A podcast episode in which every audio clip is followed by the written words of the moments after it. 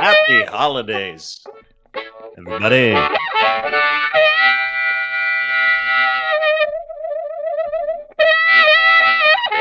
Ladies and gentlemen, I'm Dean Blundell. And I'm Charles Adler. Charles Adler. and welcome to the Dual Cast, where we take two podcasts and put them together, which really sounds like a lot of work. I love watching you laugh, Chuck. I love I love impersonating people who try to impersonate me. I'm too, uh, I'm. I'm a robot. I'm a You can't do wannabe. that. You can't I'm an that. impersonator. I'm a guy who's looking for personality. Can't do it. Anyway, Can't you can't impersonate Chuck Adler. And and for anybody, Charles comes from he's like the gold standard of radio in this country that we live in called Canada. Well, Um, it's been uh, many many have many have tried to uh, duplicate it, but it's never Chuck. been replicated, or many No. have tried to replicate it, but it's never been duplicated. Anyway, on on in my in my thousand year long uh, radio career, I always enjoyed mocking the heck out of people who envied me because, as my grandmother used to remind me, envy is cancer. You got to you got to defeat it. So Yeah. my way of trying to defeat things is to mock the bejesus out of them. With your radio voice. That's see, you and I come from a time when you had to have pipes. Remember that? It's like pipe. And Chuck had folks. If you you you don't know this beautiful gentleman in front of me on the screen, uh, at the if you can watch this Crier Media's YouTube channel, Dean Blundell Show YouTube channel, subscribe to his podcast, the Charles Adler Podcast. You can see it, you can hear it, you can hear the pipes, you can hear the velvety Mel Torme goodness in your voice. It's just beautiful. Do people know? Do most people listening right now know who Mel Torme was? The Velvet Fog. Uh, Well, not next, many. next time, okay, next time we get together, we do the, we like to do these joint appearances, joint podcasts at least once Mhm. a week. And next time we do one, Yeah. let's uh, let's cue up a little bit of the Torme. Torme. And if, if you want to do my my favorite one, if I can make a request here, Sure, Okay. sure. You can do I request Mel Torme's "Autumn in Vermont." Autumn in Vermont. Autumn in Vermont is, in my opinion, Yeah. I mean, outside of some of the Broadway stuff he did, uh, you know, the the musical stuff that was a lot lighter. He did, Sure. did a lot of those things. Yeah. Um, but some people find that kind of stuff like way too hokey. Uh, but Autumn in Vermont doesn't have the uh, the hokum factor, and people hear what the guy they call the Velvet Fog sounds like. Actually, something happened to his voice. I don't know whether it was an accident or an operation or something, but something happened to his throat, and so some people thought it might be the end of his ability to have, you know, great vocal capacity. But he turned it into a turned it into a positive. His his voice actually became foggy, and then it became known as the as the, The Velvet Fog. And he Yeah. had a real name, like all these showbiz guys. I don't know what his real was name he Engelbert Humperdinck before No. Engelbert Humperdinck? Was Eng- Engelbert uh, do, do you know uh, you know what Engelbert Humperdinck's like real name was? yeah, it's like Doug Allen or something like that. Yeah, it's like yeah. this Jerry- crazy pedestrian name. Jerry Dorsey. Jerry Dorsey. And when I met Engelbert Humperdinck, because I the kind of radio I did, you met him? You met I Engelbert I met, Humperdinck? met- I met everybody. I met, I met everyone but Jesus. Okay, I, and Yeah. Charles Manson. Jesus and Charles Manson. I've met. I've met Wow. everybody else. Okay. That is So- a dinner party right there. Jesus and Charles Manson. Yeah, yeah, that'd be um, something. Yeah. Anyway, I'll just I'll just leave it at that because some people don't like it when we have fun with religion, as you know. And I don't care. I, have never been religious, but you've been really, re- like, really, really religious. I mean, you were Which is why I'm the opposite today. No, I know, I know. Smarter. I wasn't. read I, wasn't. I, I was not kidnapped by a cult. Okay, I'm not. I wasn't a hostage. To, so to, to me, it's it's it's whatever. It's just a different philosophy. But um, Engelbert Humperdinck, when I when I met him, I said uh, I said off the air. Do you mind you, if you I address Engelbert Humperdinck as Mr. Humperdinck?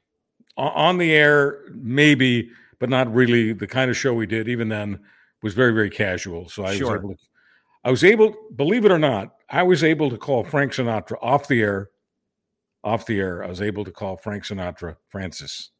You met him. You met Frank Sinatra. Oh too? yeah, yeah, yeah. All those guys. It was. It's, Do, do, you- do you like how it's no big intimidating? deal. I was just uh, Dean. I was Well, just tell me right- about it. No, you, Well, I was just in the a right- podcast with like a no big deal. I met Frank Well, Sinatra. no okay, big deal. so I if- met Engelbert Humperdinck. Okay, Like, so in the days when radio was large, yes, okay, as One large three as main mediums. You can only get information through one of three ways back in the day. It was print, television, or Right. radio. Go ahead. But the radio station I worked at had far more listeners than most TV stations had viewers. And I know I get that today that's like hard to contemplate. but that was then. This is now is different. Mm-hmm. So the, the station I worked at was a legendary radio station. And one of the reasons that they wanted me there was I sounded very, very much like their superstar who did an evening show. And he interviewed the Engelbert Humperdinck's and the Frank Sinatra's and the, the Peggy Lee's and the Dinah Washingtons and all these like incredible uh, talents. Uh, do you want to know just for legendary? Just, you just, dude, you just rattled off some of the most legendary yeah, names in yeah. singing and acting. Like so, one, one, yeah, one of the reasons they hired me was because even though I was uh, 19 at the time, uh, I sounded exactly like their evening superstar, whose name was Paul Reed. And Paul, I guess, was, I don't know, 42, 43. I was 19, but it didn't matter because uh, even when I was a kid, I had, uh, let's just call it an, an adult uh, radio voice. So I, I, take no credit for that. That came from, you know, my mom, my dad, uh, my ancestors, my DNA. It's a DNA thing. Yeah. So anyway, uh, that way, was still the best pipes in the industry. Okay, thank you. Yeah. So they, they, I sounded like like Paul Reed, and that was very very useful because mm-hmm. there were some evenings where Paul couldn't make it, you know, and so you put me on, and the only rule was I would never say I'm Paul Reed. I would never use those words, but I would do exactly the same kind of show he did, and it was a, a very very romantic show, uh, lots of ballads, and uh, in terms of targeting we were targeting uh, women, uh, women over the age of 35, uh, to be quite specific about it. That was the audience. So there, I was targeting, I was, I was looking for women in the audience who were essentially twice my age. And had they ever seen me, because when I was 19, I looked like I was 14. Okay. And I just looked so, so utterly young. Uh, so it was just kept a secret that when I was hosting his show and not using uh, his name, that it was uh, somebody else and for some reason um, nobody ever nailed us. It was very it was very wonderful for me because uh, not only uh, did I got get a lot of great radio exposure, obviously as as I just alluded to, I met uh, some of the super super superstars, the legends of our day, mm-hmm. and I also uh, got to do um, my my side hustle was voice work.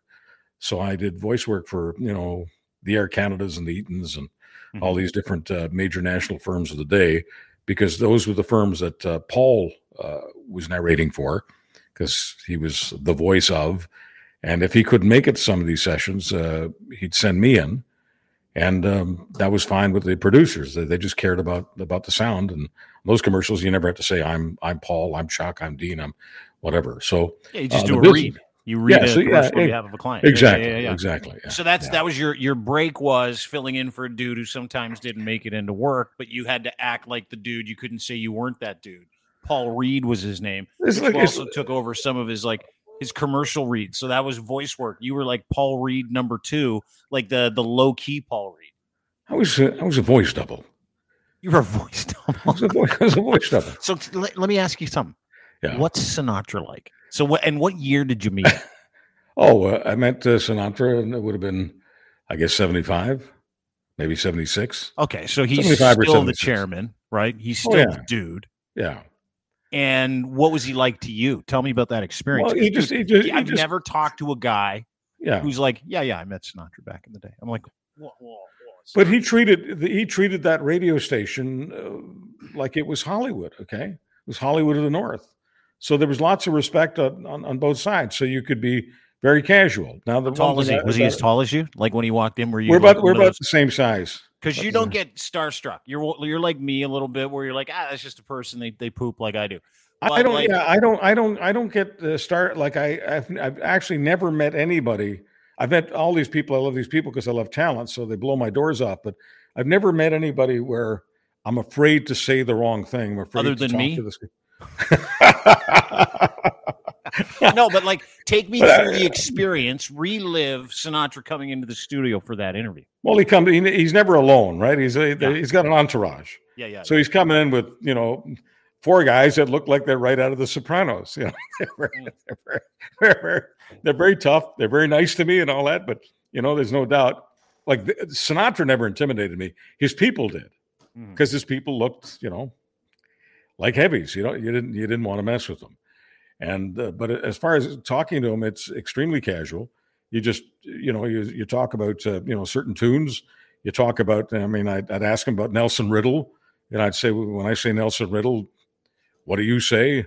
And he'd say, I love him. I said, tell me why, tell me why you love him. And uh, he would tell me, and I'd, you know, would say things like, uh, tell me your favorite Nelson Riddle story. Uh, you know, I'd say to him, uh, Frank, uh, uh, this isn't going to shock you, but I fantasize about Angie Dickinson. What's she like? Now, Frank had, you know, a thing with Angie Dickinson. Yeah, yeah, yeah. So, I mean, you know, I did a little show prep, of course. yeah, yeah. and I wanted to, I wanted to know what he would say about Angie Angie Dickinson, and he said something like "Oh la la," oh. and then he just shut up and just "Oh, la, oh la la's enough." Yeah. Frank Sinatra saying "Oh la la" about Angie Dickinson. That that's uh, that's great for me. And now in those days, Rick, this is pre feminism and all that kind of stuff, pre political correctness. So I could ask a Frank Sinatra, who's got the best legs in show business? You know, I could ask him questions like that. Who's, Remember that? Remember when you could ask people questions about who's the hottest babe you saw? oh, you Tell me about the best set of legs you've ever seen, you know, Frankie. And and, I, and frankly, I don't know. You know, having this conversation now in 2023, you know, people can uh, you know make their own judgments. But all I would have to say to people who are making like uh, casting aspersions, making negative judgments, all I'm doing is being honest with you. Anybody who comes from my era, mm-hmm. and I mm-hmm. got into radio in the 70s, so literally half a century ago. Anybody that was doing show business half a century ago and uh, and and would have had any problem with what I'm talking about, uh, they just wouldn't have been in the business. They wouldn't have existed. So I'm really no different, no better, no worse than the rest. I come from a certain culture. So when I'm watching you know certain TV shows mm-hmm. uh, from that culture. And right now, you know, I'm trying to think of the one that, was around years ago, uh, and these were Mad Men. Uh, they were ad men, and they were called Mad Men. And I'm, I'm I'm trying to think of how long it took me watching that show to plug like right in to their era, and I think it may have taken three seconds, four seconds. Like I was instantly grabbed by that show. I yeah. don't know whether I would have been grabbed by it had I not lived in exactly the same era. How they treated, uh, you know, the women at the office, how they treated booze yep. and everything else. It oh, was oh, dude, just, uh, everybody uh, drank. Even like in the in the late '90s, early 2000s. I remember going into my boss's office at the time, and he had a decanter with whiskey on a table in the background. Yeah. And well, we always know, had. I mean, four o'clock, you'd knock off. You'd have yeah. a couple cocktails if you were around at four o'clock. I mean, that does not happen anymore. But to your point, well, we had we had. I mean, I'll tell you this: uh, Frank Sinatra and I. I mean, I don't think we ever did a show dry. Uh, the only person I can remember where we weren't drinking uh, during the show, during the interview, was Pat Boone. Oh, because he loves Jesus and he's dry, like he almost drank. He, he uh, you know what? It's it's hard for me to make fun of Pat Boone because with him, all all let, us just call it the the Jesus stuff. Yeah. With him, it's completely genuine. Yeah, oh, yeah. He was never he was never doing that to make dough. As a matter of fact, I asked him. That was one of the questions I asked Pat Boone. I said, "Would you make a lot more money if it weren't for your and I, I, think I called it your attachment to your marriage to your connection with Jesus Christ, something like that. If you weren't mm-hmm. if you weren't a devout Christian, would you be making a lot more money? And he said, absolutely. Now today that might be a different story, but back then it wasn't. It it, it was not going in his favor uh, to be as devout as he was. There were a lot of roles that he turned down, a lot of tunes that he wouldn't sing. Yeah. Uh, so no, and so he was very sincere, but the thing I most remember about Pat Boone was he was this far off the microphone. And he sounded like he was this close. Really? He had a an oak barrel chest. Yeah. Uh, he had the most gifted and the cleanest. You knew whether he told you about his his faith or not, and he wasn't ever preaching. If you asked him about it, he told you. Otherwise, he wouldn't. He wouldn't. Uh, he wasn't uh, evangelizing. Um, does everyone understand the word evangelizing? Um, I do implicitly. It means okay. he wasn't trying to convert people. No, he wasn't. He wasn't evangelizing. Yeah. wasn't proselytizing. He wasn't trying to ask. You know, he wasn't getting me to come to Jesus. He wasn't one of those guys. Yeah. But Pat Boone, you could tell just in how in the clarity of his pipes that he never drank. He never smoked. Uh, he was as as pure as they get. And it was impossible for me not to love Pat Boone. So I did. I just, I, but, uh, but I, I fell in love with, with talent, period. Mm-hmm. And it didn't matter whether it was male, female, uh, young, old. Um, there's something about talent that attracts me uh, like like nothing else. Uh, if you know, if someone asks me, if someone were to say, "Chuck, what's your drug?" You know, what are you what are you hooked on? Talent people. T- talent. Pros. Talent, you love pros. You love people that are like aces at what they do. They figured something out that other people haven't. Which brings me to my first question for you.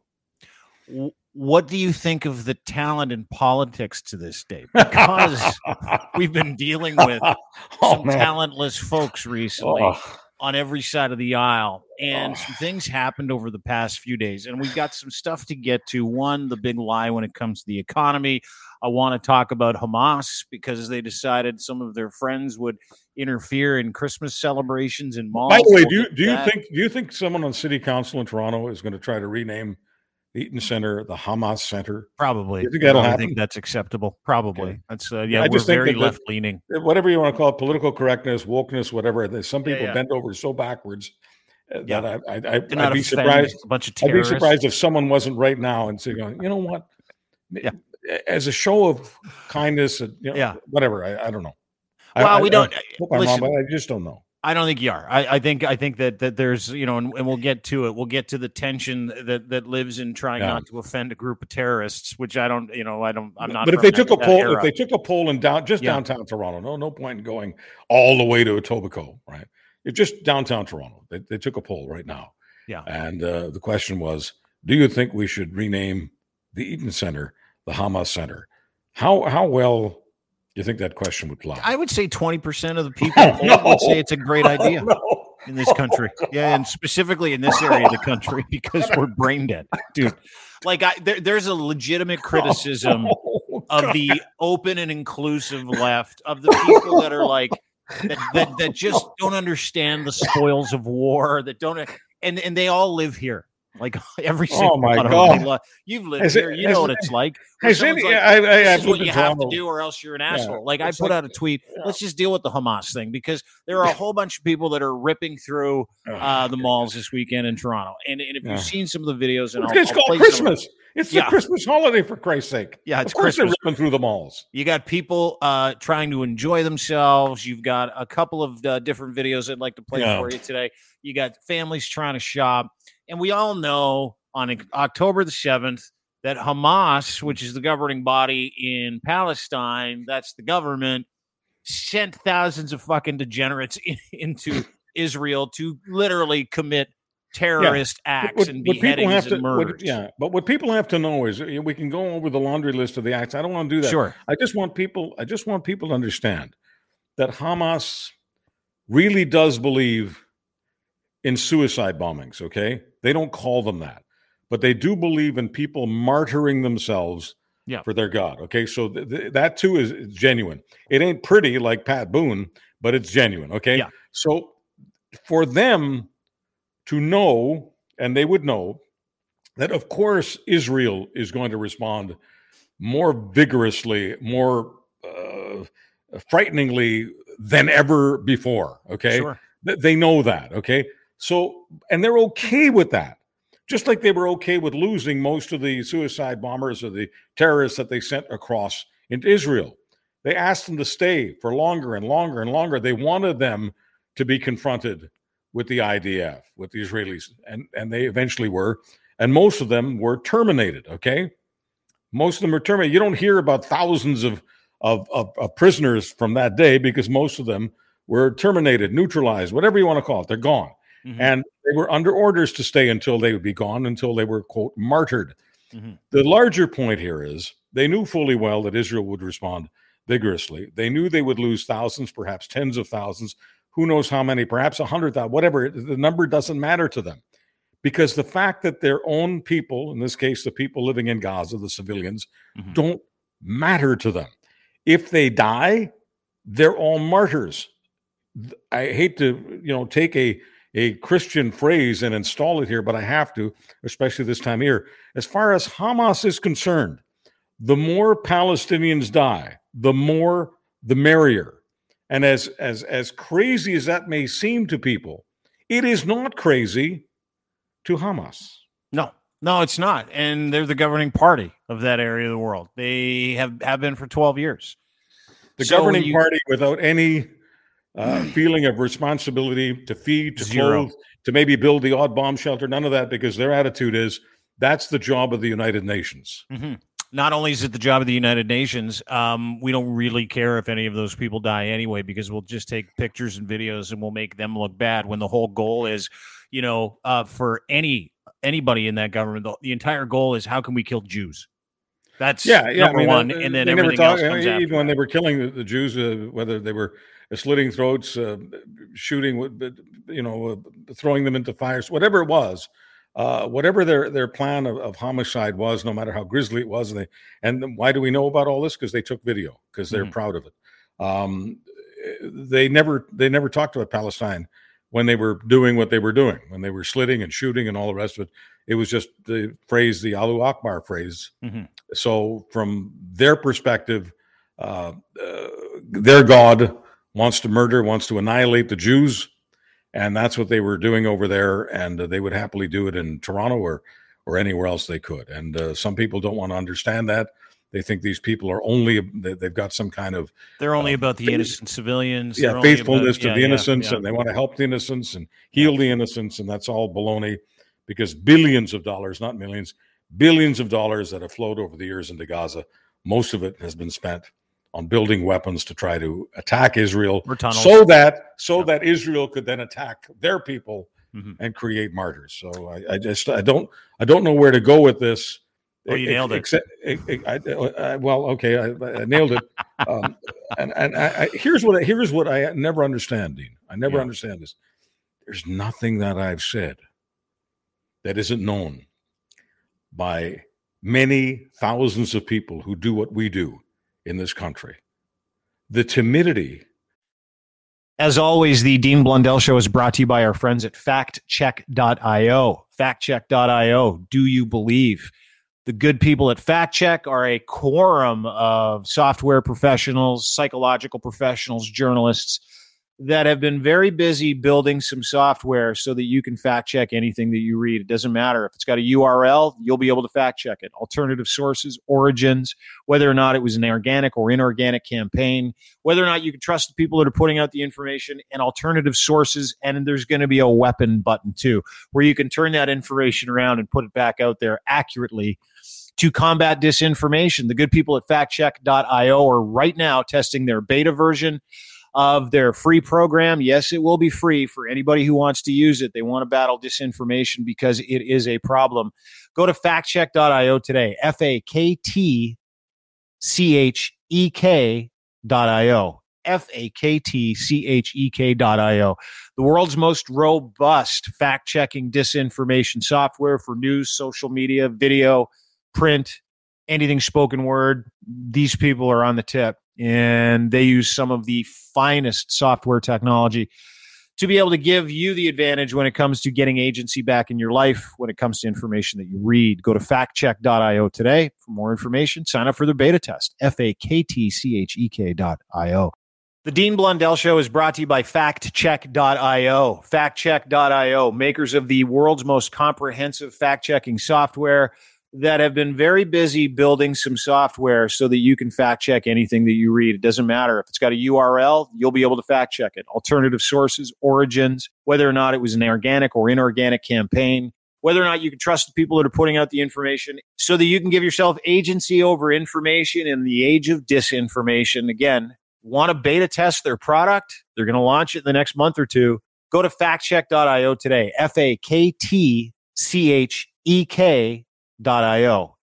Back to the show. the the the cowardice. I'm saying the, the loud part loudly. Yeah, Um, yeah. but the- what- trying to what do you- educate what people. you- You, get in yeah. trouble for it, dude. Like, like, listen, I'm gonna play a video here, right? And I'll tell you what happened after I posted this video. Yeah. After you posted this video, you see the replies. yeah, Um, you have Hamas sympathizers rolling through malls in Toronto at Christmas time, literally on purpose, interrupting kids getting pictures with Santa. And here you go. There you go. We're doing the whole. Let's go in there with a free Palestine flag. Uh, kids with the there was one kid crying, uh, another kid with elf ears on. They're just trying to get pictures taken with Santa. Uh, I believe this is in the Eaton Center. Uh, this Yeah. is in Toronto. Uh, Eaton Center was was bombed, targeted. uh, by these very well organized groups that are funded somehow. Uh, this is not just grassroots. These aren't just people who are tired of what they call genocide started by, which is really what they're tired of, is the response of a war started by their country. And so they want everything to end and stop. And in their infinite wisdom, they think they're going to drum up support by going into malls and literally scaring the shit out of children. It doesn't stop there. And I want your impression on both of these stories and both of these videos when I'm done. This one was worse. This is also at the Eaton Center. Um, this this came with guys in ski masks wearing the traditional headscarves uh, that Hamas has used. You can say it's they're Palestinian. You can say whatever they want, but these are the people that talk about resisting Israeli colonialism. These are the people that stood up and probably cheered. Uh, these are people that are now walking around malls. This is once again the Eaton Center, and I want you to listen very carefully, threatening to put people six feet underground who have an issue with, you know, a few dozen people with flags running into the mall, praying, telling people uh, uh, you know that that their god is uh, going to take out you know all of their people and Israelis and Jews or genocidal maniacs. Like these are all things that were yelled at people. But I want you to pay special attention to this one. This is middle of the day yesterday Christmas shopping in Toronto Eaton Center Swarovski crystal trees up Santa's in town and here come the terrorist sympathizers Do you believe Palestinians deserve freedom? I'm telling you, because if he touches me, I'm putting him on the floor. You come near me, I'll put you lay down on the floor. I'll lay you to sleep. I'll put you six feet deep. I'll put you six feet deep.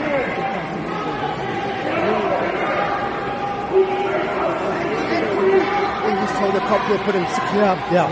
That is what we want to tell people in Palestine, and we're going to be on our way to the front. He's not trying to say he's a pussy, bro. Leave him. Leave him. Leave him.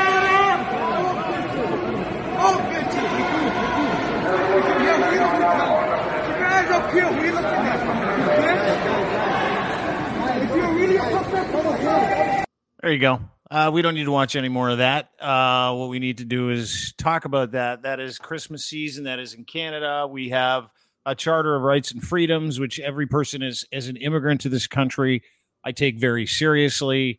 Uh, so I don't do shit like that. I don't do shit like that on purpose. I don't like protests. Let me just preface everything with what I'm saying. I hate all protests equally. I don't care what they're about. If you're going to hurt another human being that has nothing to do with any of this, uh, that has something to do with something that's happening 10,000 kilometers away, uh, if you're going to do that, if you're going to hurt people, if you're going to threaten people, and this is all we see. This is all we see from almost every protest that happens, whether it's the Freedom Convoy, which I like to refer to as the Flu Trucks Clan, or whether it's this. I don't care about the color of your skin. I don't care where you're from. I don't care. What I care about is the fabric of Canadiana getting ripped apart and the fact that we're not doing anything about it. And I'm not talking about white people. I'm not talking about the way that we do democracy because it is legitimately in our Charter of Rights and Freedoms that those freedoms to protest, those freedoms to be disruptive, stop when they impinge on my freedom to go about and enjoy my day. And listen, you can sit there, anybody can sit there, Charles, and I want your thoughts on this. Anybody can sit there and tell me that I should have a problem with genocide, and I do. What is going on is a response to a war that was started by terrorists. So if you're going to sit there and tell me that I'm wrong or I don't have any sympathy when that stuff bothers me, which it bothers me no matter where it is or why it happens. It bothers me because we've got people that are trying to go about their business. With the Canadians that are trying to live their lives, and we're given a promise no matter where they're from. If you were born here, if you came here like I did, like you did, if you came here, you were promised a peaceful existence and you are promised freedoms that stop and start at the end of your nose. And that is not happening here, Charles. Not so, happening. uh, so uh, non-white people do democracy the same way white people do democracy. It's not a white, brown, anything thing. Uh, you know, Naheed Naheed Nenshi, the uh, former mayor of uh, Calgary, is one of my favorite uh, practitioners of democracy, and it is not about the, the color of skin. I could go down the line, but I don't need to do any more to, to make the point, whether it's the Prime Minister of, of Great Britain or people all around the world who are non white, who are uh, practicing democracy. You know, Martin Luther King believed in democracy, and Martin Luther King wasn't a white guy either. So let's get past the uh, the color barrier uh, with that, and then go to something else. Um, my father and everything we talk about, uh, Dean. Uh, it doesn't matter what the format is, what the platform is. Uh, we both believe in, in, the same thing. If you can't make it personal, um, you know, you're really not doing your job. All of these issues affect us personally in a number of ways. So I came from a different country. I came from Hungary, which is a little country in uh, Central Europe, right next door to to to Ukraine and and Poland and uh, Slovakia and some other countries. I think Hungary is bordered by six or seven countries. Austria, I think I've named enough to let people know exactly where Hungary is on the map. So that's the little country uh, I came from. And uh, it was uh, dominated by uh, communism, by authoritarianism. Earlier, it had been dominated by, by fascism. And uh, that's just the way things were in Hungary. went from worse to bad, bad to worse. It was bad news. And my parents were able to get me out of there. My father threw me in the uh, in the backpack, uh, put me on his back, and uh, my mother was a scout, and we ran for it. And uh, fortunately, we, we got the hell out of uh, that that communist uh, hellhole, and we became refugees in Canada.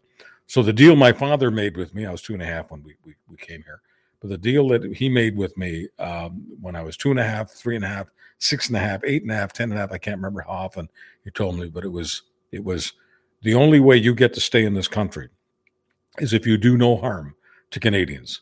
This is the Adler family's promised land. They rescued us. We rescued you. Canada rescued you. But you are going right back to Hungary if you harm a single Canadian in any way. That didn't mean just physical harm in any way. So if I had gone into a shopping mall like the Eaton Center and uh, traumatized kids by yelling whatever messages I wanted to be yelling, but getting in the way of, in this case, Christmas celebrations, Canadian celebrations. My father might have demanded that authorities deport me. Okay. That's how, that's how planted in cement his feet were on this. He was really serious. And my father was not alone. Many people who came to this country from countries all over the world, whether they were white or non white or whatever, had that attitude. You know, Canada is accepting us. The Canadian people are wonderful. They're giving us freedom. They're giving us refuge. We do not pay them back with anything but gratitude. And so that's why I've said often that my entire career for more than 50 years has been a thank you card to Canada. And that's what it is. And it's on behalf of Canada, whether I'm tweeting or talking to my best friend, Dean Blundell, that I say, we are not just a community of shopping centers. We're a real country. And when people come into the Eaton Center and do something like this, at least one arrest has to be made. And I'm just not asking for much, at least one arrest. And that's of the person who threatened a Canadian. It may have been a police officer, it may have been a civilian. It doesn't matter to me. Threatened someone, telling them that he was willing to put them six feet under. That is called uttering a threat.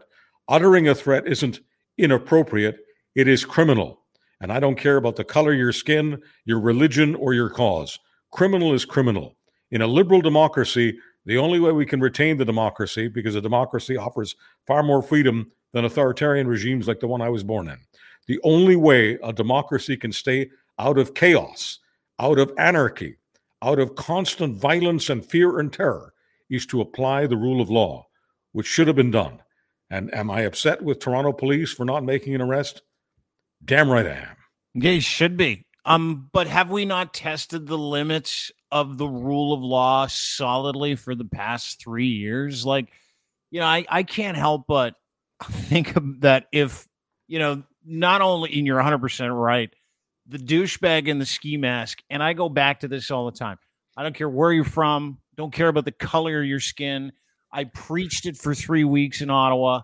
I, I preach it now is that when you see people continually thumbing their nose at the rule of law and getting away with it, it breathes this environment, this this we, new life into this environment of like We can come and go as we please. We can do whatever we want. We can take a dump in the streets of Ottawa for three solid weeks and they're not going to do anything. I happen to think, though, that if, you know, the roles were reversed and the people that were protesting, the pro Hamas supporters, took over Ottawa for three weeks, they wouldn't have been there for three weeks, right? I think we got a couple of double standards, but I also think for the past, I don't know how long, and I want your thoughts on this. For the past three years, we've been allowing people to threaten politicians. We've been like their lives. We've been allowing people to take over cities. We've been allowing people to shut down borders, and nothing ever happens, Chuck.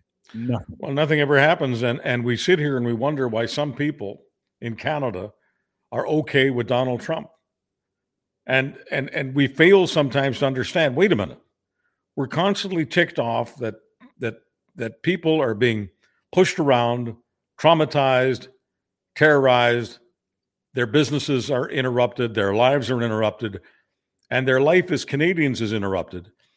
And we sometimes wonder, wait a minute, uh, you know, could this happen in another country? Well, there are things that are happening in the United States right now where you've got thousands upon thousands of migrants trying to get into the States every single day.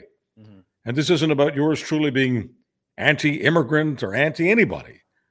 But I can totally understand why Americans, whether they're called Democrats or Republicans or independents, are upset about what's happening on the border situation.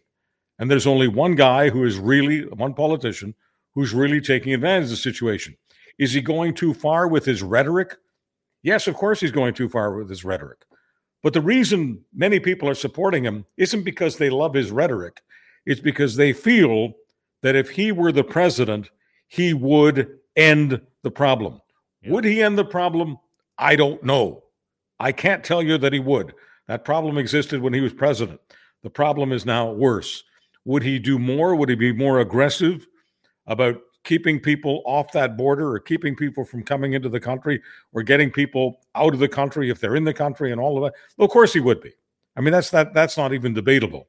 But the point is, I don't want Canada to get into a situation where people are demanding a Canadian version of Donald Trump just to be able to, to go Christmas shopping to to, to to to to to to make sure that when your kid or your grandkid and you yeah. are going to visit uh, Santa, that it isn't a risky piece of business because it was never risky. I didn't matter what my heritage was. I visited Santa at Eaton at the Eaton store in downtown Montreal every year. To be fair, was, you you still go and sit on Santa's knee for that know, picture every year. I know you. Do. I have I have played the role of Santa. I've played the role of Santa several times in several several venues. Sometimes sometimes I did it for charity, and that's a whole other story, probably for a different show. But yeah. the point is uh, that tradition, whether it's it's going to you know the the parade. Uh, usually sponsored by Eaton's, so whether it's the Eaton's, uh, you know, Santa Claus parade or visiting Santa, was never seen in this country, this beautiful country, the ground of which my father has kissed several times, and I've done it a few times myself when I'm coming back from overseas, and I just kind of do it. As a matter of fact, it was a it was a Toronto program director. I, I won't I won't mention his name, but it was a Toronto program director who told me to never talk about that on the radio ever again. I mentioned it really? one time. I never meant, and, I, and I, I said, I know who he is. It doesn't. We're not going to mention his name. Anyway, he's he said that he he he didn't want me to talk about that because he didn't think that it was uh, credible, and your credibility matters to me. So I said, you know what? The next time I'm in Toronto, I said we'll go out for dinner I'll kiss the ground, and I, I will, I will kiss the ground right in front of you. He says, don't, don't, don't, I he, he says, you, the, you, the if you do that, could you do it right in front of the Hooker Harveys at Carlton Church? It's like the dirtiest place in the whole city. That'd well, the, the reason the reason I would kiss the ground at a Harvey's is because for years, when I was a student, curly fries, Harvey's, I just I couldn't I couldn't love Harvey's enough. Yeah, I, I even loved their pickles. I know that's so do I. It's the only thing I like. Actually, they, sure I don't mind a good Harvey's burger. But the way they did their burgers was better than McDonald's or or anybody else. Still are, still are. It's an unsung treat. Uh, let me bring something back to what you said earlier. You're an immigrant to this country. I'm an immigrant sure. to this country. Yeah, I was two when I came over. Were you two? Two years old. I was two. Yeah, two and a half. Same thing. Yeah, yeah, yeah, yeah. yeah me too. Fifty-seven. So, uh, yeah, it was exactly. Two, uh, we came in February, so uh, born August. Exactly two and a half. Yeah. So I came over here at two. Yeah. And from the time I can remember until I was like 18, 19, when I moved out of the house officially to go to university, there was one common theme as an immigrant to this country. That theme was commit a crime, get deported. Bingo. And I don't care if you get deported. My dad would legitimately say that. Yeah. And then because my dad was a big fan of manipulating people's brains, it was he was the master at it.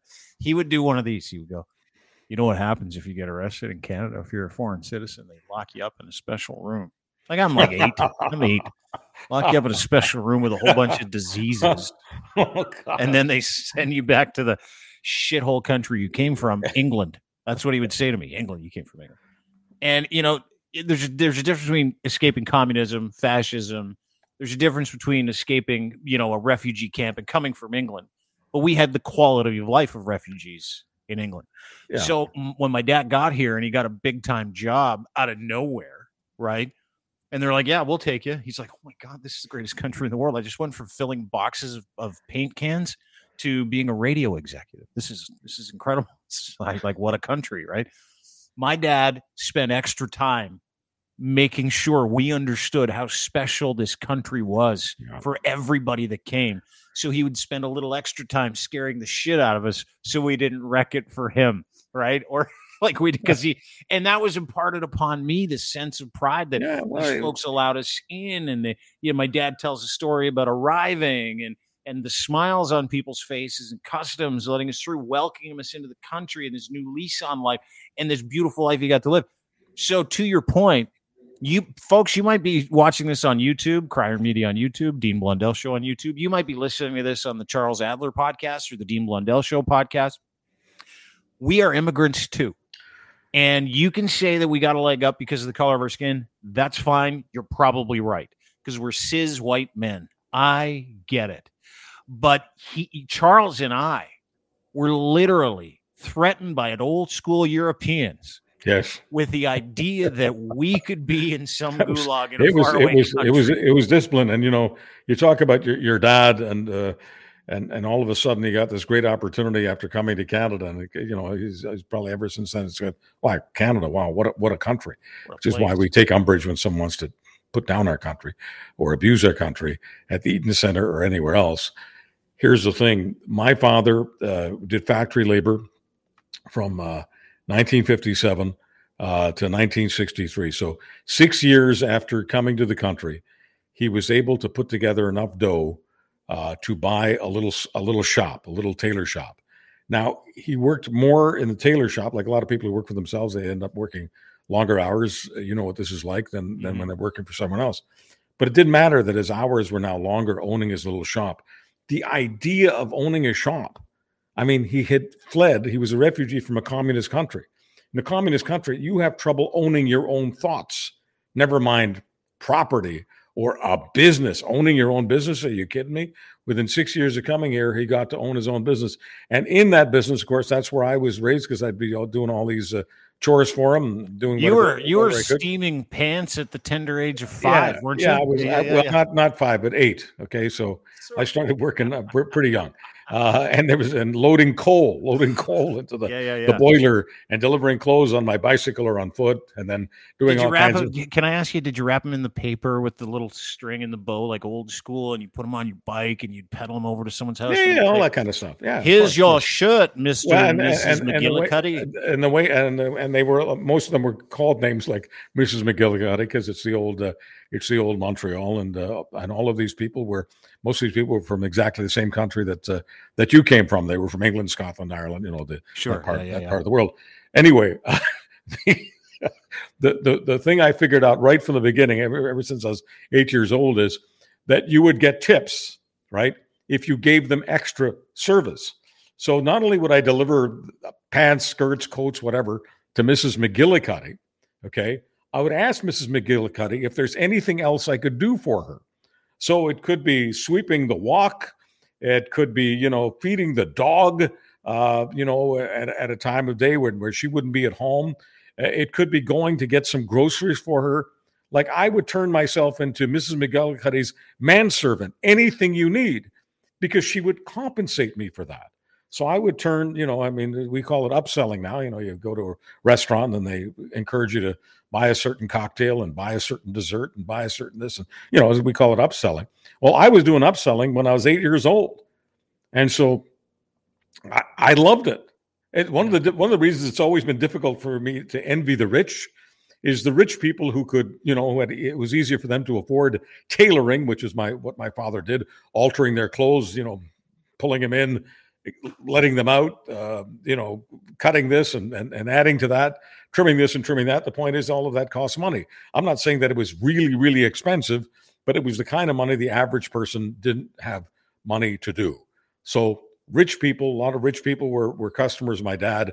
Impossible for me to envy and hate the rich because the rich put money in, in my pocket, and I was as um, as poor as could be. You know, I sometimes think that uh, my my my folks and I, uh, we were um, uh, we were so poor we uh, uh, we didn't have a pot to piss in or a or a window to throw it out of. But, I love uh, that saying. It's still Thank, thank, thankfully, thankfully, we worked hard. But the, the larger point here is it was impossible for us not to appreciate a country where we were allowed to have our own little shop. Sure. And by having a shop, we had independence and everything about my attitude about everything was formed and framed in that shop. And I thank goodness that I was raised in the crucible of freedom. No one has to explain to me what freedom is. And no, I, I don't want to get into the whole vaccine thing because it had nothing to do with that. If I had refused a, uh, you know, a polio vaccine, and that was something that, you know, we had to do when I was very, very young. If I had wanted to refuse a polio vaccine because some charlatan had uh, convinced me that it was a good idea uh, to have my bodily autonomy or whatever, uh, my father would have probably wanted to send me back to Hungary. good thing. Good thing you're a good listener. Um, so one of the things that that happens, and I've watched you stand up against. You had a great tweet thread today about it. Uh, the disrespect and the lies told about this country by political institutions. And one of the ones that runs around because it's a cudgel that conservatives in this case use. If conservatives were the government de jour, I'm sure liberals would do the same thing.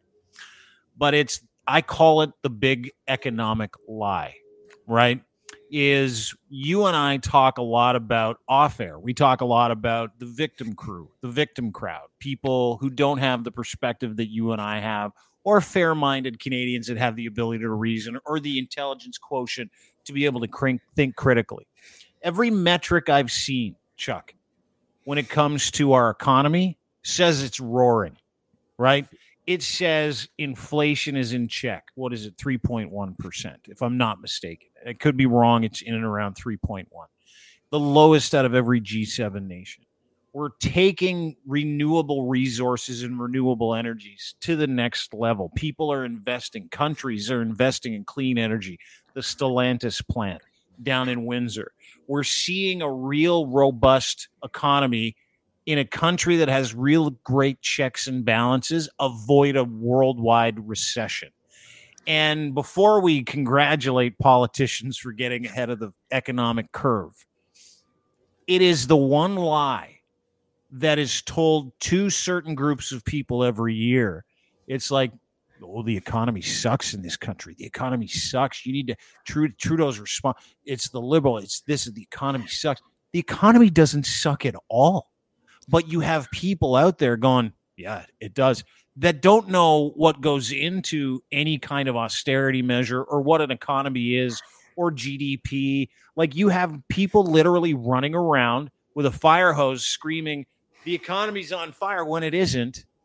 And it is amazing the traction that you got in your last tweet trying to explain that to people.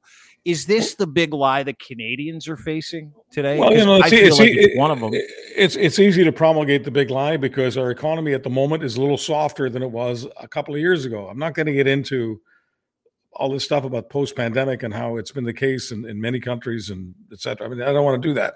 The point is that even though the economy at the moment is taking a breath, and part of that is the high interest rates, and the high interest rates have been imposed – so that the economy would slow down. The Bank of Canada wanted to slow the economy down because the Bank of Canada wanted to tame inflation. So inflation, which was at five and six and seven percent, is now at about uh, three percent, as Dean just said, three point one percent, um, and it'll go to two and a half percent.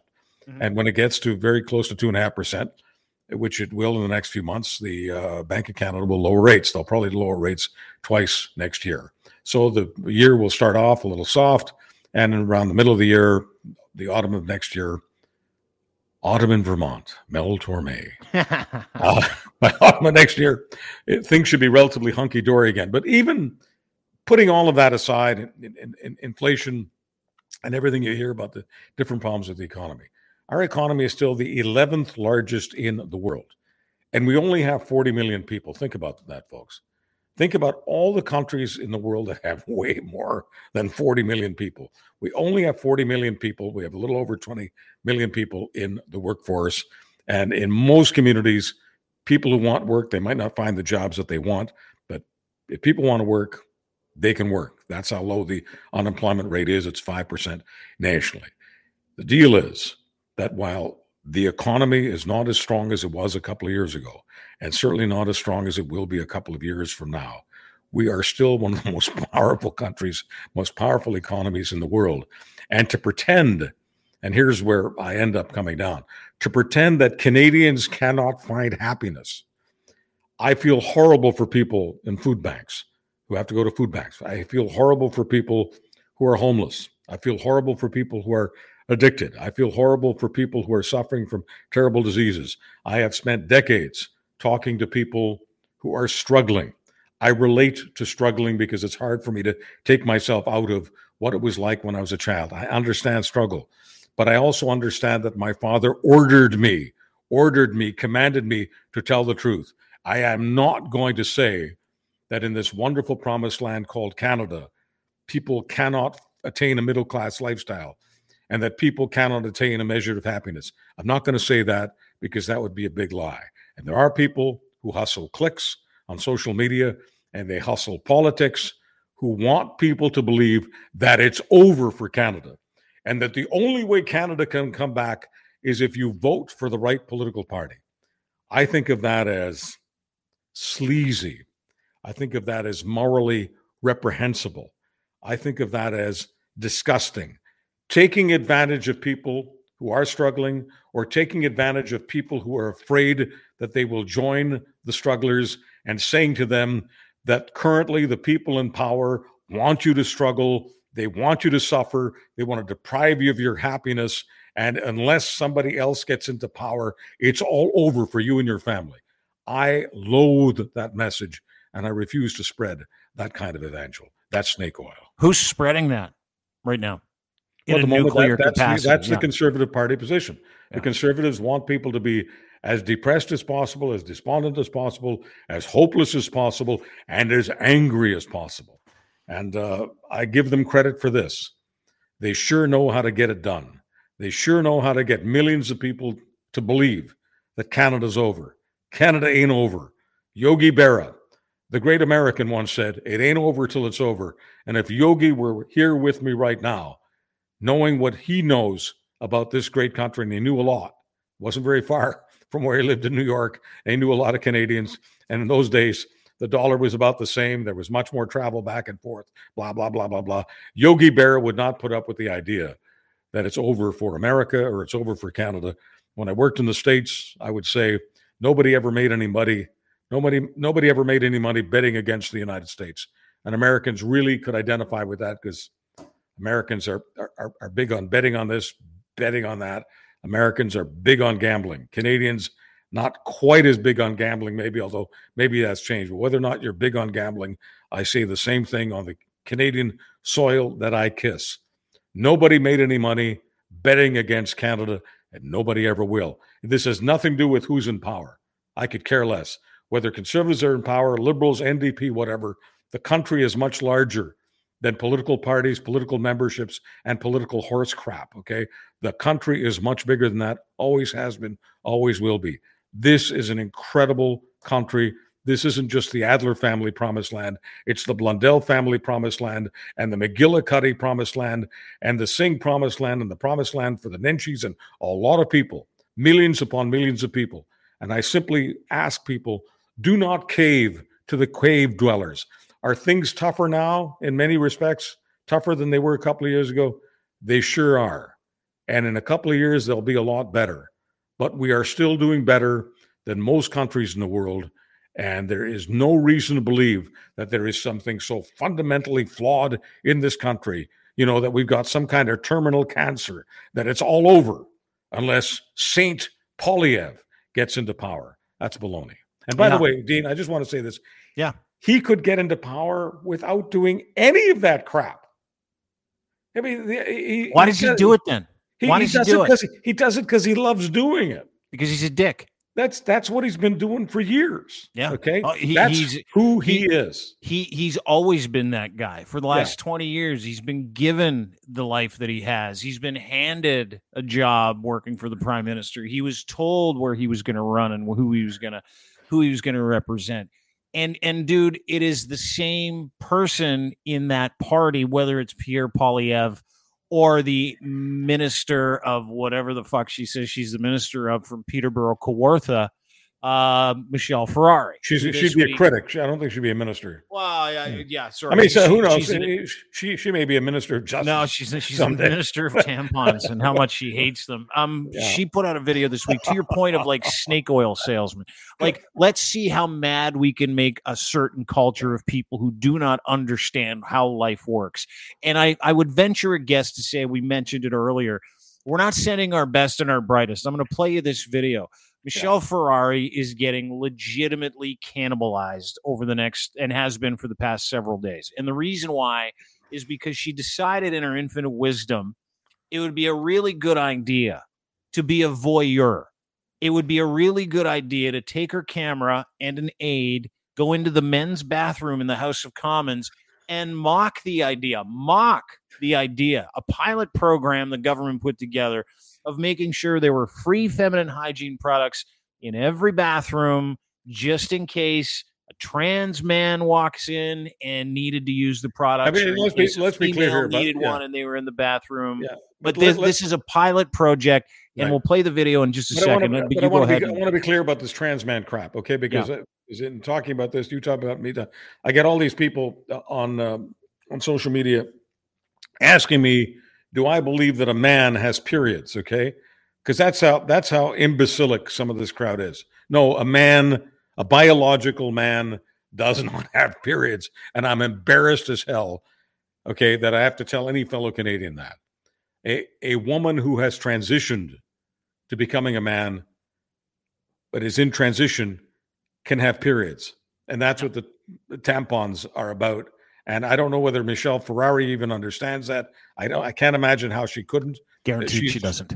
Well, eh, okay, then then you know then she's got then she's got other problems. I'll But play anyway, I just- and I you just can ask wanted- I yourself just that wanted- I question just wanted- again. I just wanted to back that up because I don't want people to think that don't don't Dean and Chuck understand that guys don't have periods.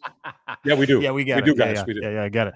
Uh, but there are exceptions to the rule, and so inclusivity is the deal. Here, let's watch this woman commit a crime on hallowed ground. Huh? And I'm standing in the hall of uh, my Confederation Building on Parliament Hill. This is my Ottawa office, so you can see right here. So this is a federally regulated space. I'm a federally regulated employee. Now I'm going to take you on a little tour today, and I'm going to show you something that I think is going to astound you. When we talk about wasteful spending and a cost of living crisis that is created because of wasteful spending, I'm going to tell you something. The average uh, income of a Canadian is around sixty-four, sixty-five thousand dollars. That's according to um, online sources that we have sourced. The average Hey, did you check that? That's according to online sources that we've sourced, Chuck. That's so you know. That's the kind of economic genius we're dealing with here. Online sources that we sourced. We continue this dribble. of a federally regulated employee is $70,000. Now, period poverty is a very real thing. And we have the highest food bank usage in history, meaning people who can't afford food also can't afford period products. So you Nothing like talking about the food bank and period products. I continue. see many often uh, period products in food banks, which makes total sense. But what if I told you the N- liberal NDP government is mandating that period products be available in all federally regulated workspaces? So for people who have an average income of $70,000, they are going to have access to period products. Shouldn't that be going to people who can't afford them? Dylan is from my office. Dylan, we're going to go into the men's bathroom here in a federally regulated building. You're going to Which, by the way, is hundred percent illegal. a little check for me, make sure there's no one in there. Hello? No, we're good. Okay, we're good. Come on in. So this is the, the men's bathroom. And I want to show you what has been put in the bathrooms. That is period products for federally regulated employees. I can't stress enough to you how out of touch this is. She's hundred percent right about that, and I don't need to subject any more people to that stupidity. So we'll end it a good twenty seconds early. I cannot stress enough how stupid that is, and it's and I think we're coming at it from different perspectives. Where a woman who prior to this was one of those mom bloggers who would do like videos in the bathtub, like this one. There you go. Oh, you should be grateful. This, you know what I say? Have a little cry, go to bed, get up and start over tomorrow. or or ones like this where she's drinking wine telling people to f off you, a lot of you. That sounds funny because I have like four people on my supporters group, which I fucking love you. I don't know what I'm going to do for you yet, but I'm going to do something because I'm like time of COVID-19 and these four fucking people decide to spend 6.95 American on you a month, Michelle. Like thank you. Have I So, so that's what she did before. She ascended to becoming an MP, somehow anointed herself with a brain, and decided it'd be a good idea to do something illegal, make a voyeur video, go into a bathroom, and completely disregard the entire reason for feminine hygiene products being mandated to be in men's and women's bathrooms in the Confederation building, which is a government regulated building, which is a pilot project that, you know, if you know anything about, and I've been married before, if you know anything about this subject, more hygiene products, feminine hygiene products readily available is good for everybody. It's good for men. It's good for women. It's good for inclusiveness. It's good for hygiene. It's just good for everybody. And so she completely ignores all of that, all the reasoning, and decides it's wasteful spending Yeah. while sh- her entire forehead isn't moving because she has Right. government funded Botox. So Okay, but- but explain just- to me. But just be clear, works in. Peterborough, in Peterborough and some other parts of Canada, The conservatives are dining out on parental rights issues and a whole lot of other issues with all kinds of different names. But all of it has to do with the paranoia of trans people. And so one of their favorite causes is the idea that uh, these products, uh, these tampons, are being put into male washrooms just in case somebody using the male washroom is a woman, a biological woman, transitioning to be a man. It's just that simple. Anyway, I'm supposed to fear these people. Uh, uh, I'm supposed to be paranoid of these people. I'm supposed to believe that these people are, are trying to convince people who are called children uh, to lop off their genitals because I've heard all this kind of kind of kind of crap uh, from, from you know this crowd. Anyway, this is this is the crowd that the uh, conservatives are are trying to whip up. You know, some of this crowd belongs to the PPC, uh, the Bernier's party, and uh, the conservatives want to make sure that every everybody in Bernier part Bernier's party feels comfortable with Poilievre's party. And uh, this woman, uh, who happens to be the MP from from Peterborough, is playing to that particular crowd. So it has nothing to do with government, government spending, unfairness, the food bank, the poor. No, no, no. It's just another way to feed another biscuit uh, to the people who are paranoid about trans people. Why are they paranoid? What, it, what what what is it that they are so afraid? Like Well, how, does, it, how does a tampon scare certain people so much?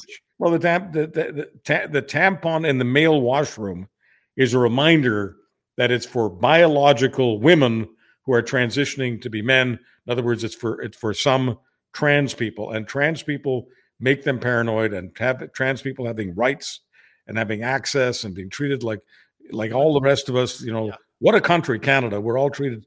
We believe everyone should be treated equally except some people believe that some people should not be treated equally and some people should not have rights and some people should not be teaching in school and some people should not have books in the library Yeah. that speak to them and et cetera et cetera. And, and the people like her you know they they whip themselves into a frenzy about stuff that really does not matter to them. It's it's it's it's about other people's rights and other people's dignity. And of course if you talk this way you're a communist you're a socialist you're a pinko, you're a Marxist. you you Marxist. love uh, uh, Justin Trudeau, all because because because that's the way this that's the, that's the way this thing plays. It's as simplistic and as frankly stupid as it gets. It- it- Did- you know what I love about it though too, No. and we'll No. end on this note. I love the like pure intelligence insult to literally everybody, trying to convince us that this is about wasteful spending. like, we know why you're doing that, Michelle. We Yeah. know why you're doing that. It's because you're from Peterborough. You're poorly educated. You don't read, and the things you do read are all fluffy Danielle Steel things, right? That's all she does. Um, she she she records little videos of her in the bathtub after a couple jugs of something, and decides that she now has an important voice because somebody in the Conservative Party was like, "She's a battering ram of idiocy. We could really use her in Peterborough, Kawartha." And so she now, because of that, she thinks he, she's ascended into knowledge. There are so many people out there that think they are, and and for for an average person like you or me, I'm just average. I have the ability to reason. I can use critical thought. I can think through things. I can see through the idea that she's trying to perpetrate. What she's really doing, to your point, is she's dog whistling to the crazies out there who literally think trans people are an an, an aberration, some kind of genetic. they, they do they do believe that trans people are a threat to their children. I mean, I I, I know this because they they've told me this. Yeah. They, they DM me. They some of them have talked to me. You know, and Yeah. they I- really believe they really believe what they believe. a trans person. she is connecting to them because totally. because other because many other people aren't aren't aren't speaking to the issue the way the way she is, and she does it with with passion. She does it with verve. She really is into it. She does believe in it. She in in her mind, in her mind, the government spending piece is probably a piece of it. That's not why she's doing it. But but I, I think that people like this rehearse what they're doing. She's rehearsing it, then she's rehearsing it, and then she's rehearsing it, and then she's having it taped. And she really believes what she believes, and she connects with a crowd. She connects with a crowd in Peterborough. She connects with a crowd in various parts of Canada. I haven't looked at how many followers she has, but I'll bet you in recent days that where she's gotten much more comments from people who who want to critique her. I'll bet you her followership has gone up uh, exponentially. No, she's lost followers. And she's she that that thing. She actually deleted the video. We saved it and kept putting it out. I mean, this isn't working for her. no, it's not working for her. My God, I love not. Canada.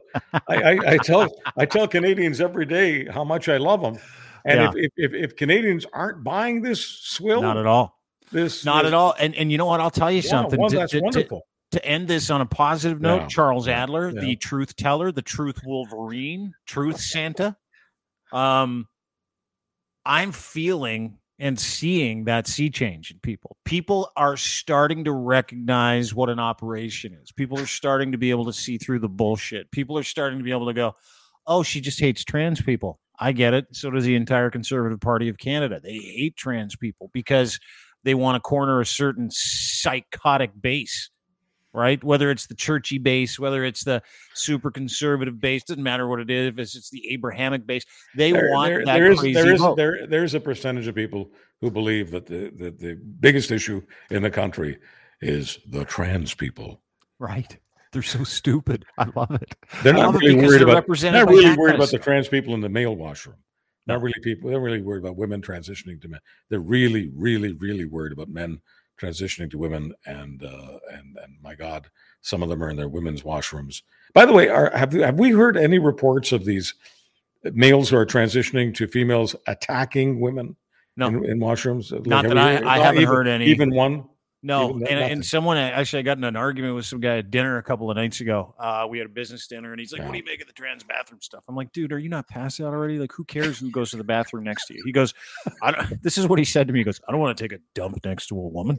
And I'm like, I said, "Dude, I don't want to take a dump next to anybody. Like, it, it doesn't matter who the person is. Like, does, I, like you got a divider there, right?" You see shoes. You see shoes. Yeah, What are you gonna? yeah. You gonna get stage fright when you see a nice pair of high heels? No, Yeah. you're not.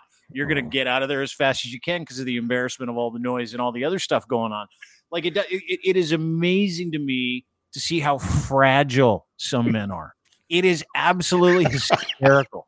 This is how these guys are like, I don't want a woman that wants to be a man in the stall next to me. I'm like, are you serious right now, dude? You've got no problem. You, zoom I'm out, not- take the genitalia out of it. the only the, the only way I human start being. to care the only way I start to care about the trans people is if they invade the Eaton Center and scare the children Yeah, I'll get uh, up in when they're when they're trying to have their moment too. with Santa by yelling all kinds of slogans and and threatening to bury them six six feet deep.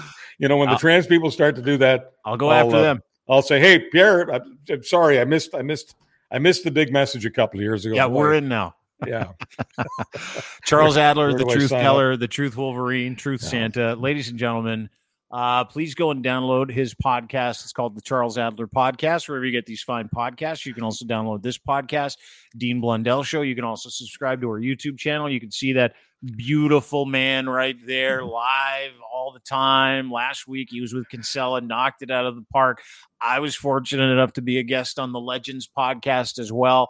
He's my mentor. He's a friend, and he's the conscience of what should be this industry. Please uh, say thank you to my friend Charles Adler, and I hope you have a great day, dude. Thank you, Canada, and I love you. Hey, Chuck Torme, ladies and gentlemen. Uh, say thank you to Chuck, by the way. He just dropped some hot knowledge on you. Look through all the bullshit. If you want to know what's going on, I'm going to give his private phone number out on Twitter. I am. I'm going to give the. So anytime you're like, Michelle Ferreri did this, what does it really mean? You can just call Chuck and we'll do it like movie phone where it's like, like 18 bucks a minute, right? Where he's making big dough and he can talk to you through uh oh yeah she did that because she hates trans people. And you'd be like okay thanks. Here's my 18 bucks. That's what we're gonna do. We're gonna turn him into a, a pez dispenser of comfort. Anyway that's it for me. I'm out of here. Have a great day everybody. Uh, i want to say thanks to our friends and partners uh, that make this whole thing possible. Uh, not limited to our friends at muse on the mic Muse on the Mic is a great new podcast. Uh, it's Emily, it's Riley. It is absolutely unfiltered. And these two beautiful ladies, you know what they've done? I'll tell you what they've done.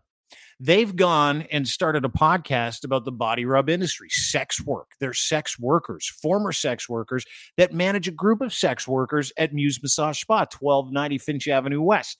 And these women will teach you everything you need. They're sexologists on top of being advocates for women in the industry. Uh, give them a follow, but make sure you download and sub their podcast, Muse on the Mic. It's Babelicious Bingo there this month, by the way, all the way through the end of December. So you go check it out. You can win some cool prizes. But make sure that you go visit them at Muse Massage Spa. Make sure you sub to their podcast called Muse on the Mic and their Patreon as well. Uh, and I also want to thank our friends at Gitch. Gitch3 is your promo code. Go to edsfineimports.com and order them there. Luxury branded boxer briefs, pouch in the front. You can't miss with these underwear. I know I say it all the time, but I'm, I'm being serious. The best pouched underwear on the planet, made for Canadians by Canadians. You will love them. I can guarantee you, you will. All you need to do is go to Ed's Fine Imports, order four pairs of Gitch, use promo code Gitch and then the number three, and you get a free pair. You're welcome. Yeah, three for the price of four. If it's free, it's for me. What good radio guy doesn't love free stuff? This guy sure does. So go to Ed's Fine Imports, luxury branded underwear, Canadian guy, made a Canadian brand. It's beautiful. Gitch three. And by the way, the best underwear you'll ever buy. My things, my my junk is got a permanent home. It's like a tree fort for your nutsack. Anyway, check it out. Gitch three is your promo code, edsfineimports.com. And of course, brought to you by our friends at Cantork. They make rugged, hardworking torque wrenches, Canada's leading industrial tool experts, giving you the best in sales service uh, rentals, calibration, maintenance, and custom fabrication of industrial torque tools. Uh, go to their brand new website. You can become a distributor as well if you're looking to distribute, looking for a job, a- and you know torque tools or the tool industry. Uh, they have total solutions under one roof tool rentals, calibration services, repairs for custom fabrication, distributing opportunities. Cantork offers a complete range of services and products, making us and them your one stop destination for all your bolting needs, saving you time, effort, and hassle. Go to cantork.com today and enjoy their brand new website. I can guarantee you'll love it. Guarantee you. Guarantee you, you can see exactly what they do. Looks like some kind of weird Star Trek stuff. Uh, and proudly Canadian. They manufacture, build everything. They design everything in this beautiful country out of Edmonton, Alberta, Canada. My second favorite province. What's your first, you ask? It ain't Ontario. It's Nova Scotia. Yeah, that's right. Anyway, have a great day, everybody. appreciate you spending some time with us. We'll be back tomorrow. Uh, so we'll take a few days off over the Christmas break. Uh, back tomorrow with Lachlan. Have a wonderful day. Really appreciate you being here. Thanks to Charles Adler for joining us. Give him a follow on Twitter as well at Charles Adler. Bye bye.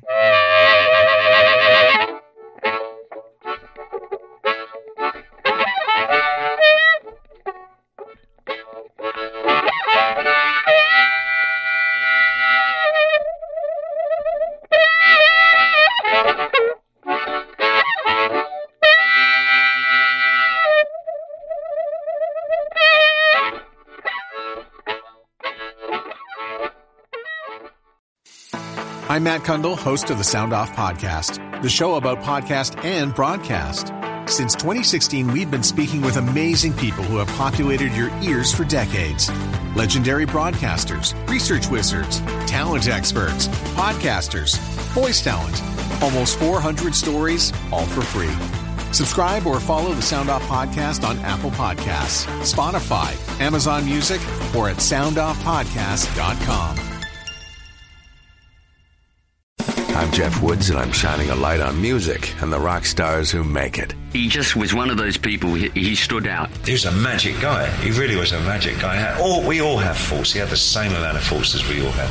This was before Led Zeppelin. Robert was full on. I mean, he was Led Zeppelin without the band behind him. He had the hair, the jeans, the whole thing, you know. And he was amazing. The Records and Rockstars podcast, heard around the world and yours to hear wherever you get podcasts. All the episodes from JeffWoodsRadio.com.